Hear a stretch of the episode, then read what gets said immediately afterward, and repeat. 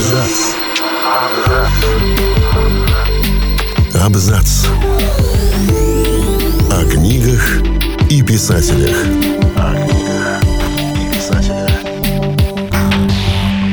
Немецкий писатель и участник Первой мировой войны, рассказавший свою историю, Эрих Мария Ремарк жестоко расплатился за свою славу. Его самый известный роман «На Западном фронте без перемен» стал самой читаемой книгой Германии, но был нещадно раскритикован немецким обществом. Всем привет! Я Олег Булдаков, и сегодня я расскажу вам историю писателя и его главного произведения. Эрих Пауль Ремарк родился 22 июня 1898 года в бедной немецкой семье в городе Оснабрюк. Его отец дни напролет работал книжным переплетчиком, а мать занималась 4 детьми. Позже старший сын умер. Поэтому с детства Эрих был предоставлен сам себе и все свободное время проводил с книгами, к которым имел неограниченный доступ. Из-за тяжелой финансовой ситуации Ремарк провел детство в разъездах. Семья переезжала с места на место 11 раз. С юных лет будущий писатель отличался чувством стиля и вкусом к красивым вещам. Денег на такие покупки в семье не было, поэтому Ремарк, будучи талантливым музыкантом, еще подростком давал уроки игры на пианино юным девушкам, многие из которых признавались, что были влюблены в молоденького учителя больше, чем в музыку. Для выходцев из социального класса, к которому принадлежала семья Ремарка, профессиональный выбор был небольшим. Самый очевидный – учитель младших классов. Поэтому молодой человек продолжил образование в католической учительской семинарии. Уже тогда он начал пробовать писать стихи, эссе. Наброски переросли в серьезное произведение «Приют грез», которое вышло в 1920 году. Однако доучиться Ремарк не успел. С 3-го курса семинарии его и еще нескольких одногруппников призвали в немецкую армию. Молодых людей отправили на Западный фронт. Будущий писатель стал участником Первой мировой войны, что навсегда изменило Ремарка и предопределило его дальнейшую судьбу. В 1916 году Ремарк был призван в пехотинцы и отправлен на базовую подготовку в лагерь Вестерберг в Оснабрюке. На тот момент ему только исполнилось 18 лет.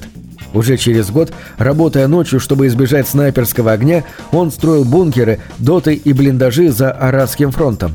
Вскоре рота Ремарка двинулась во Фландрию для участия в одном из самых жестоких боев Первой мировой войны – Третьей битвы при Ипре. Согласно некоторым источникам, именно там произошло первое знакомство Ремарка и Адольфа Гитлера, где они выступали на одной стороне. Впоследствии их пути кардинально разошлись. Война развеяла юношеский идеализм писателя, особенно после того, как из-под вражеского огня он вынес своего приятеля Троска. Юношу лечили от легких осколочных ранений, но позже, когда его несли к доктору, он скончался от ранения головы. Троска стал прототипом одного из персонажей романа Ремарка. Сам Ремарк неоднократно был ранен, и уже в конце июля его эвакуировали в госпиталь города Дуйсбург. В больнице он начал записывать свои наблюдения о войне и то, о чем рассказывали ему другие солдаты. Это помогало ему справиться с депрессией и посттравматическим синдромом. Последующее перемирие привело его обратно в семинарию, где он закончил образование. После увиденного гражданская жизнь Ремарку все больше казалась нереальной. Спасало писательство, которое стало для него терапией. В послевоенное десятилетие, подавленный, как и большинство представителей потерянного поколения, Ремарк пытался найти себе место в мирной жизни. Он работал учителем, бухгалтером, тестировал машины, продавал надгробные памятники и был журналистом. Тогда же он придумал себе псевдоним – Эрих Мария Ремарк. Второе имя он изменил в память об умершей матери. Эта книга не обвинение и не исповедь. Просто попытка рассказать о поколении, загубленном войной, хотя оно и избежало ее снарядов. Так начинается самая продаваемая книга за всю историю Германии. В 1927 году Ремарк закончил свою рукопись «На Западном фронте без перемен» и отнес ее самому известному в то время немецкому издателю Самуэлю Фишеру. Тот с удовольствием прочел произведение, но работать с Ремарком отказался. Фишер был уверен, что спустя почти 10 лет после окончания войны люди не захотят вспоминать о ней. Впоследствии издатель сожалел о своем решении. Однако отказ не остановил Ремарка. После всех доработок книга начала выходить по частям в одной берлинской газете. Издатели до последнего не верили в Ремарка, поэтому наняли его журналистом, чтобы он отработал гонорар в случае провала. Вопреки сомнениям, роман ждал грандиозный успех, который обернулся огромной удачей для самой газеты. Ее тираж увеличился в несколько раз. Издатели получили десятки тысяч предзаказов на будущую книгу, которая вышла уже в 1929 году. В первый же день продаж все книги были раскуплены. До конца года было продано более 1,5 миллиона экземпляров. Еще около 600 тысяч копий были раскуплены в Великобритании и Франции. Почти сразу книга была переведена на 29 языков мира. На данный момент роман «На Западном фронте без перемен» выпущен на 50 языках.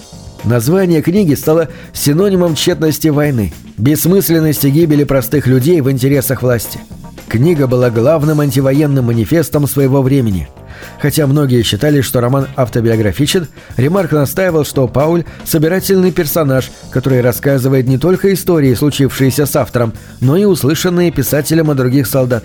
Немецкие военные предстали перед читателем растерянными и подавленными, а война – бессмысленным массовым убийством. Несмотря на популярность, на книгу обрушился шквал критики, в первую очередь от соотечественников автора. Многие считали, что роман очерняет военные усилия Германии, а Ремарк преувеличивает ужасы войны. Немецкие доктора были оскорблены описанием медицинского персонала в книге как невнимательного, безразличного или отсутствующего на передовой. Самым яростным критиком Ремарка стал доктор Карл Кронер. Он считал, что писатель позорит нацию перед всем миром. Ветераны обижались, утверждая, что не все из них считали войну бессмысленной и бесцельной. Многие верили, что защищают страну, и в этом было их предназначение. Они даже пытались оспорить замечания о затяжной депрессии, от которой страдали Ремарк, многие его друзья и знакомые даже десятилетия спустя. Пацифисты стали использовать книгу в качестве продвижения своих политических взглядов, а сам Ремарк оправдывался, что это была всего лишь попытка описать опыт солдата. За это он был осужден литературными критиками, которые считали, что автор пытается просто нажиться на общественных настроениях. Но больше всего Ремарку досталось от немецкой национал-социалистической партии, которая была против всего, что могло поставить под сомнение представление о немецком солдате как о воплощении национальной славы, храбрости и любви к Отечеству. Позднее книга была запрещена, сожжена и осуждена как литературное предательство солдат Великой войны. Мировое сообщество на публикацию книги отреагировало по-другому. В 1931 году роман «На Западном фронте без перемен» был номинирован на Нобелевскую премию, а почти сразу после публикации книгу экранизировали на американской студии Universal Pictures. Картину «На Западном фронте без перемен» ждал зрительский успех и признание. Лента получила 2 премии «Оскар» за лучший фильм и за лучшую режиссуру. Но в Германии за этот фильм Геббельс запретил все работы писателя, а его самого лишил гражданства. В мае 1933 года пронацистские студенты сжигали книги Ремарка и еще около 150 авторов по всей стране. Немецкая полиция изъяла все его книги из магазинов, библиотек и университетов. К тому моменту писатель уже жил в Швейцарии, откуда уехал в США и получил американское гражданство. В 1954 году Ремарк официально впервые вернулся в Германию на похороны отца, но так и не смог заехать в свой родной город. Прощание проходило в соседнем поселении. В 1964 году делегация Оснабрюка вручила писателю почетную медаль от города, а через несколько лет из рук посла в Швейцарии Ремарк получил орден за заслуги перед ФРГ. Однако до конца жизни немецкое гражданство писателю так никто и не вернул. На этом все. Читайте хорошие книги.